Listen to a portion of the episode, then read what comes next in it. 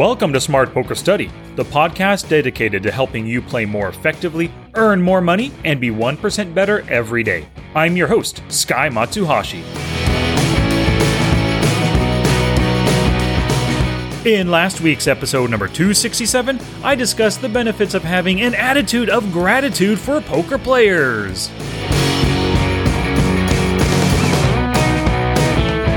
It's poker study time, y'all. Hello, and welcome to episode 267 of the Smart Poker Study podcast.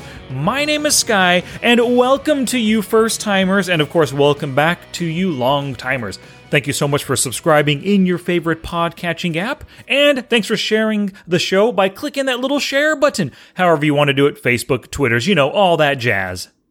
You must subscribe because every week I give you valuable poker strategy episodes.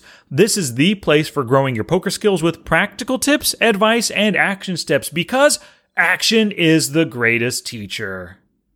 Today, I'm going to share with you my preparation and the results from the annual home game poker tournament that I play in, which is called the Turkey Shoot. It was the 15th annual one this year. Uh, had a lot of good times. But in this episode, I'm going to share with you a valuable lesson learned that cost me about $200 in profit, I would estimate. But before I get to that, I want to let you know that this episode of the Smart Poker Study podcast is brought to you by thepokerforge.com, my poker training membership site. So, members get access to a growing library of strategy videos and resources that cover everything you need to become a winning poker player. There's a different theme every month with at least eight videos, all geared toward turning you into the player that you want to be. So far, some of the themes uh, that I've covered have been hand reading, pre-flop hand selection, and profitable C bets. And this month, we are diving deep into finding the fold. So members are learning to spot the signs that their hand is second best and developing the skill of finding the necessary fold. You know how tough it is to fold pocket aces or top pair top kicker or your flopped set when that third flush comes on the river, right? Well, we are going to help you with those problems this month. Uh, there's also a monthly live Q&A, uh, quizzes, bonus resources, discounts, and perks as well. Plus, you get to build poker friendships and share advice in our active member community. So, thepokerforge.com is the place to be for serious poker players. It's a no-brainer! So go to thepokerforge.com to check it out and join today. Alrighty, let's get to the turkey shoot. So please visit the show notes page for everything I discussed today at www.smartpokerstudy.com slash pod 268. And on that page, you can see uh, a picture of the turkey shoot t-shirt that I won for cashing in the tournament this year. And you'll also find a little ICM chopping video there for you to help you using an ICM chopping program. Okay, it's time. Gambate! And now for our feature presentation. So, if you remember about a year ago in episode 212, I talked about the 14th annual Turkey Shoot. It's a uh, home game tournament that my cousin Bert and his best friend they put on every year the day after Thanksgiving. Well, last year's event was $125 buy in, a 27 man tournament. And at the end, I chopped it four ways and I took home almost $400. This was last year, mind you. Now, this year's tournament was a little different. We had been holding it at a local card room, but this year they didn't want us there anymore on a Friday night. They tried to bump us to Saturday afternoon, and my cousin said, screw that. We'll just go back to doing it at home. So this is how uh, they actually ran it for about the first eight years or so. It was held at my cousin Bert's house or his friend uh, Scott's house. Now they decided to bring it back to Scott's house this year, and instead of the normal three tables, it was a more intimate two tables uh, with 18 players total. Now it was always tough getting a full 27 uh, players you know, that's three full tables, just a home game kind of thing, right? So this year, getting 18 was super easy, they told me. And the buy in was $110, with $100 going to the prize pool, and $10 went to hot dogs, hot links, and sodas, and some raffle prizes, right?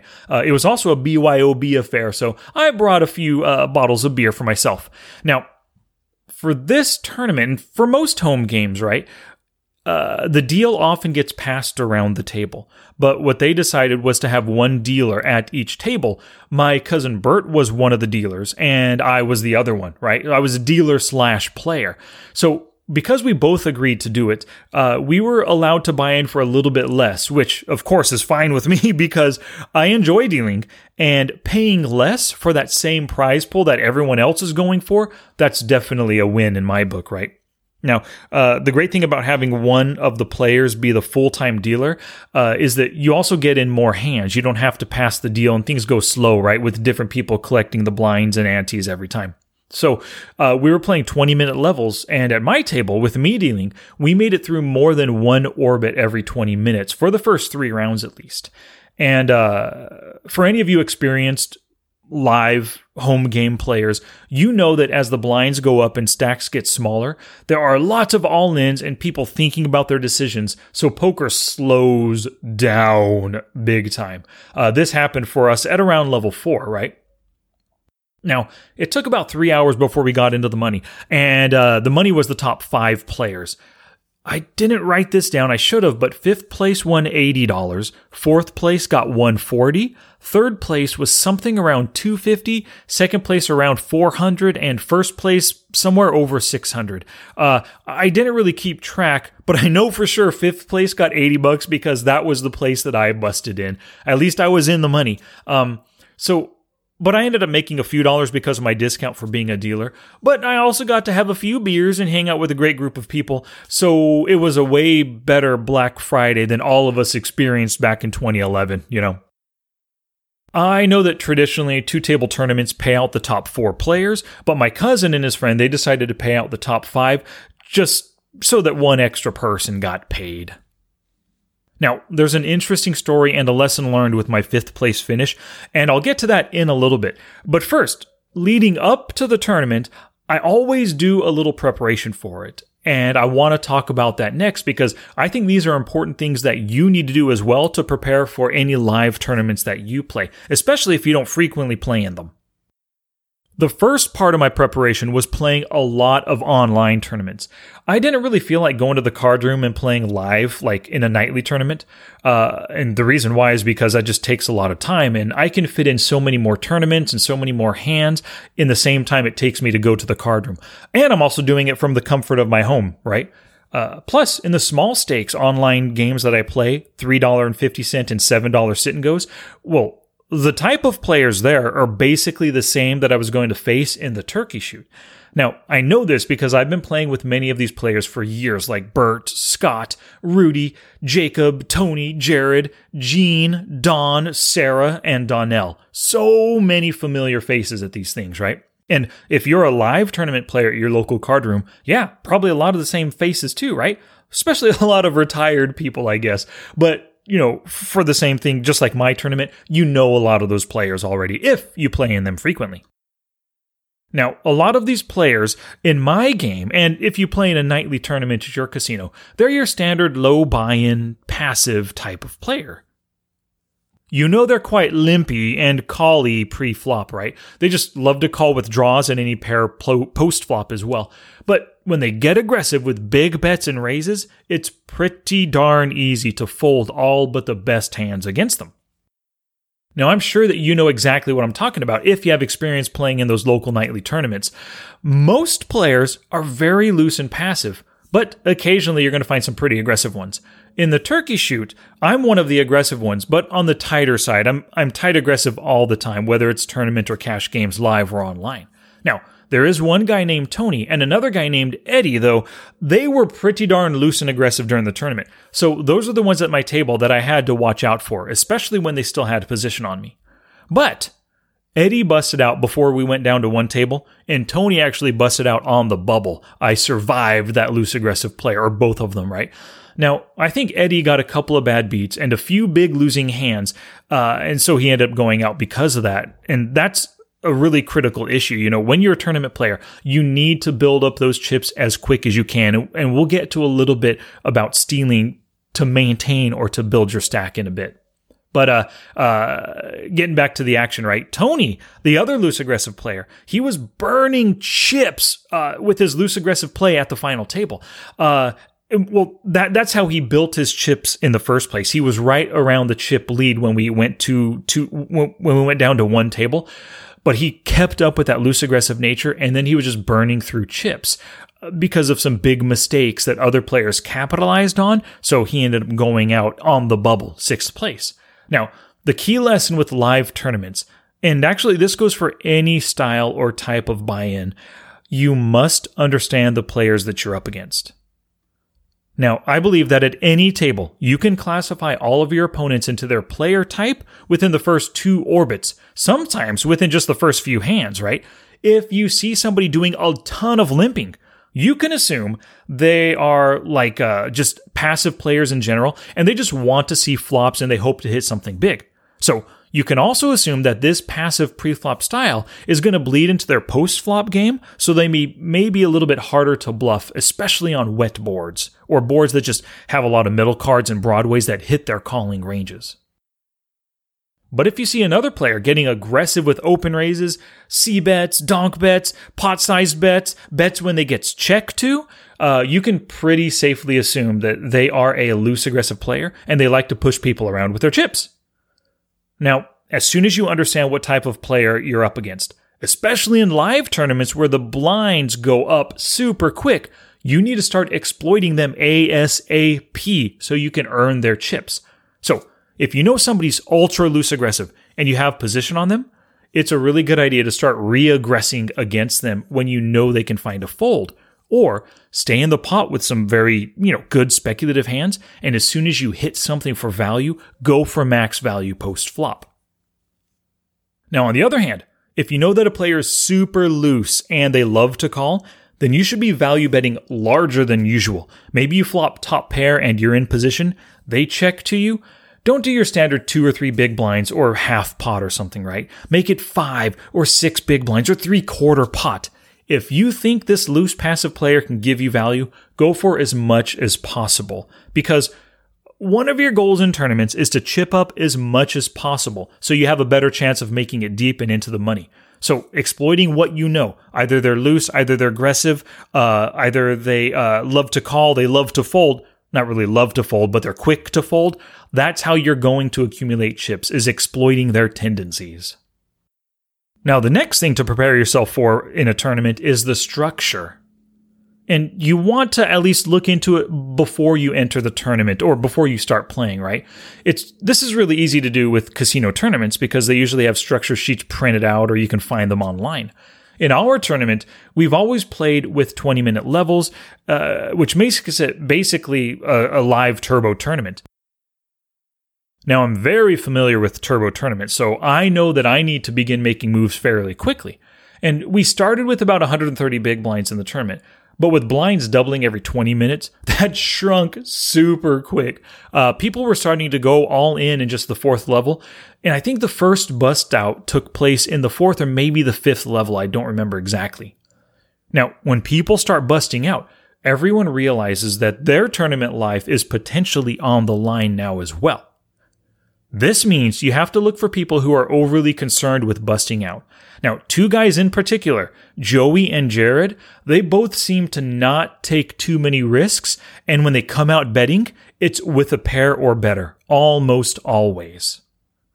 So when you find these scaredy cats, you've got to target them for blind steals and for ISO raise stealing pre-flop when they limp in. Their limp means they want to see the flop cheap and they don't think their hand is good enough for a raise. So that's when you make it four, five, six big blinds just to get them to fold. Now, if antes are in play, you're picking up a quick three and a half big blinds or more when you make a simple ISO raise just to five big blinds.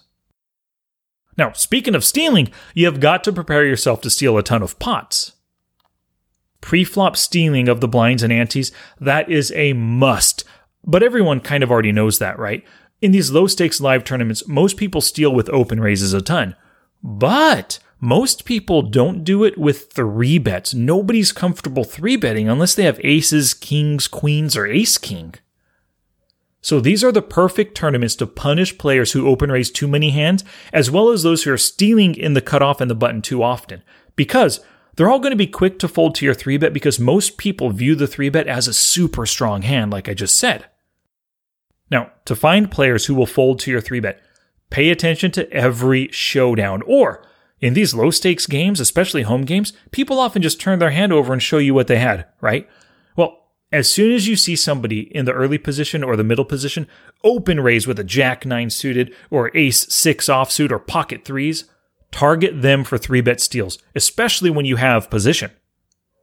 A good time to test this out is in the early rounds when you've got lots of chips and the antes just haven't kicked in yet. Now, I don't want you to think that stealing is all about pre flop. There's also post flop stealing. A lot of these low stakes tournament players are calling stations, so it's hard to bluff them. But pay attention to players who seem to call a lot pre-flop, especially out of the blinds, and then fold frequently versus c-bets. When you spot them, raise their blinds, then c-bet every flop. Your job is to build your stack, so targeting players who call pre-flop, then give up quickly on the flop, are incredibly rich targets. This is another reason why it's critical uh, to try to play hands from the cutoff and the button as much as possible. These are the best positions at the table because you have the most information on your opponents and they just don't understand the value of position as well as you do. So take advantage of this by raising weak players when they're in the blinds and uh, calling or three betting other weak players who acted before you when you're in those best positions. Also, lastly, about pre-flop stealing or post-flop stealing, take lots of stabs at the pot when they check to you. These players, they bet for value when they have top pair better, so their check indicates weakness. you know, I just realized I just said that these players bet for value when they have top pair better. And sure, sometimes they do, but they also bet for other reasons that I don't recommend you bet for. They bet for protection, or they bet to see where they're at. Now, in the tournament, I can't remember who did this, uh, it might have been Eddie. I saw this one player bet two times the pot on a flop of 10 4 4. Everyone folded and he showed a 10. And so somebody asked him, Why did you bet so much? And his answer was, I was worried somebody had a 4. So he was betting for protection with the top pair hand, but he was worried somebody had a 4? It would make more sense if he was worried somebody had an ace, a king, a queen, or a jack, and they wouldn't want to fold on that hard to hit board. That makes more sense. So maybe he was lying, or I don't know what was going on there. It just seems like a really weird reason to bet, especially a reason to bet two times pot, right? He he kind of turned a potential value betting hand into a bluff um, with that super large size because it made it really easy for everybody just to fold who didn't have a pair and couldn't contend. Okay, the last thing that's very important to prepare for and to look out for in the tournament is the payout structure and just getting into the money or the money bubble. My cousin Bert announced it right after he collected everyone's money and he put the prizes into the envelopes and he told us what all the prizes were. At card rooms, they won't announce it until after the rebuy or the re entry period ends. Now, your ultimate goal with any tournament is, uh, of course, it's to take the whole thing down in first place. But a secondary goal that leads to winning is making the money. So you must be aware of when the bubble is so that you can adjust your play accordingly. Now, if you're a short or a medium stack on the bubble, then you want to attack medium stacks who have a fear of busting. Don't just attack large stacks who might be more willing to call to look you up. A loose player with a 40 big blind stack, they won't think twice about calling your 8 big blind shove in an effort just to crack you. So don't be surprised if you raise all in and you see them show up with ace 3 offsuit, king 7 suited, or pocket 4s. Now, you might be ahead of them with ace 10, ace 9, king jack suited, pocket 9s, but if you were bluffing with jack 7 offsuit in the hopes of adding some quick chips and they called with king 7 suited, you are probably leaving the table. Now, if you're a large stack, you want to pick on anyone who can find a fold, but watch out for short stacks who feel pot committed. They might have just two and a half big blinds and they're not folding anything in the big blind or even in the small blind. So if you have 20 big blinds, losing 2.5 big blinds isn't the end of the world, but one or two more mistakes like this and your 20 big blind stack can be a five big blind shorty super quick. I challenge you. Before your next live tournament, do a little preparation first. Don't just show up and start playing. Think about the types of players you'll likely face and review the structure sheet. Gauge when you think you'll enter the money so that you can be prepared for the bubble. While at the table, look for players who are likely to fold pre-flop and post-flop and target them with your steals. And above all, have fun and good luck! Now I challenge you to take action. After the break, I'll hit you with a big lesson learned.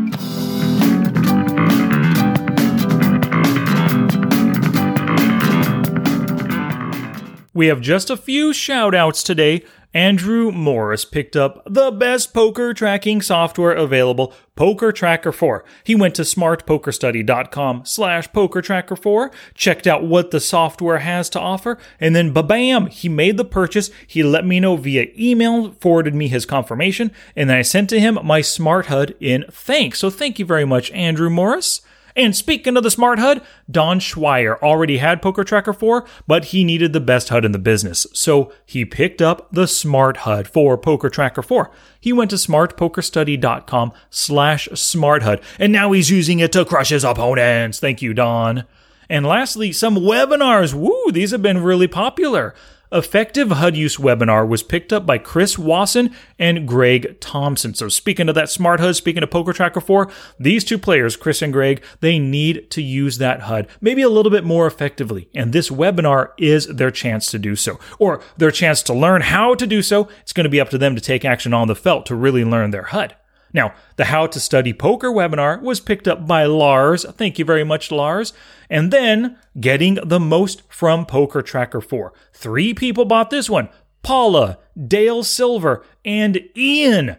Yep, yep, we are all about the online poker play here. And everything this week how to study poker, getting the most from Poker Tracker 4, and then effective HUD use. Well, all these webinars are all centered around online play. So thank you very much, everybody, for your support. And then now, let's get back to class.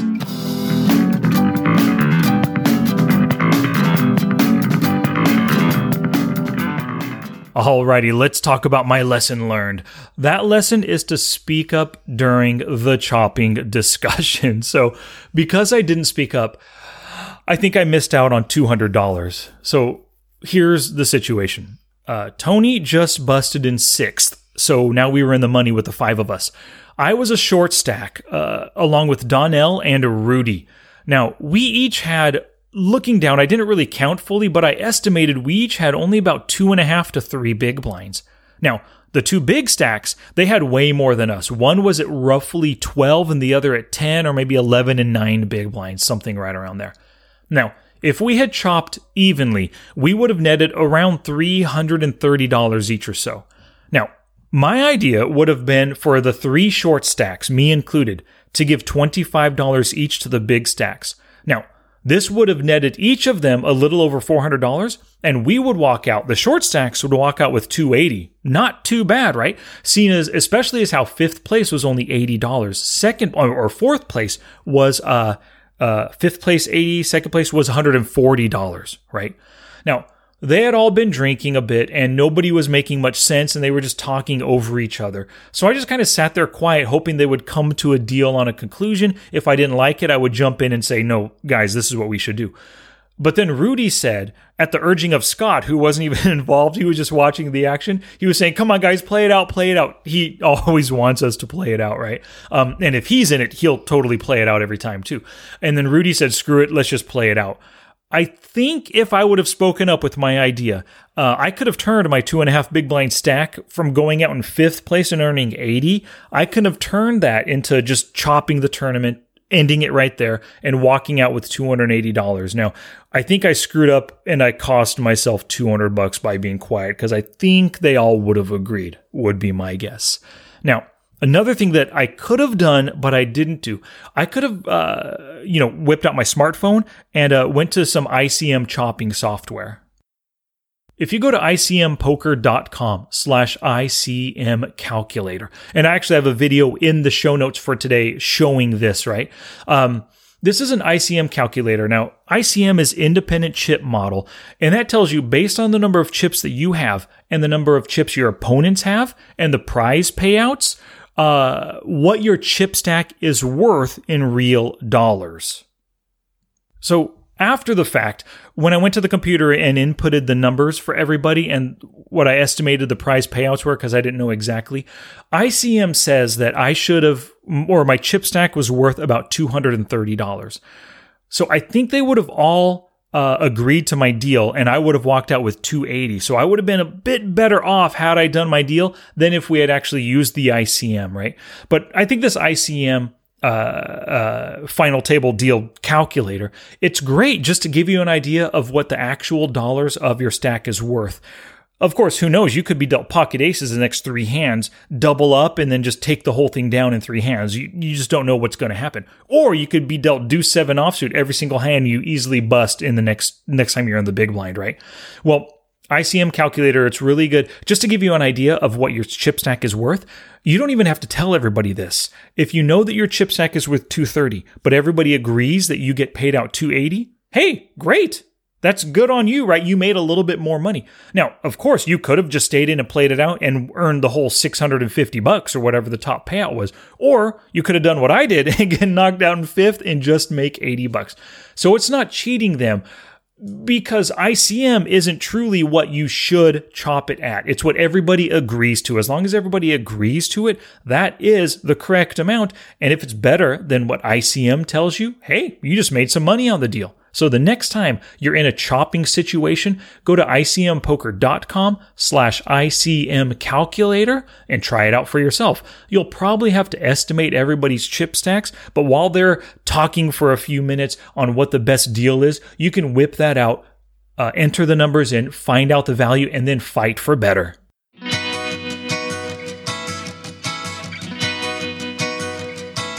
Alrighty, make sure you head on over to smartpokerstudy.com slash pod268 for the show notes, for related links, and for that ICM video I created. Thanks as always for listening, and I will be back next week with a brand new episode. If you enjoyed today's, I invite you to check out thepokerforge.com. This is the essential resource for any poker player at any stage of the game especially if you want to turn bad calls into money saving folds this month, because that's what we are all about in December. We have a growing video library, guided action steps, quizzes, live monthly Q&As, exclusive member-only discounts, perks, and resources, along with a supportive and active poker community. The Poker Forge is the place for you to up your game. So check out thepokerforge.com today. And of course, don't miss my daily Poker Tips podcast. You can get it as an Alexa skill for any English speaking Alexa user, and you can find it wherever you listen to podcasts. Until next time, study smart, play much, and make your next session the best one yet.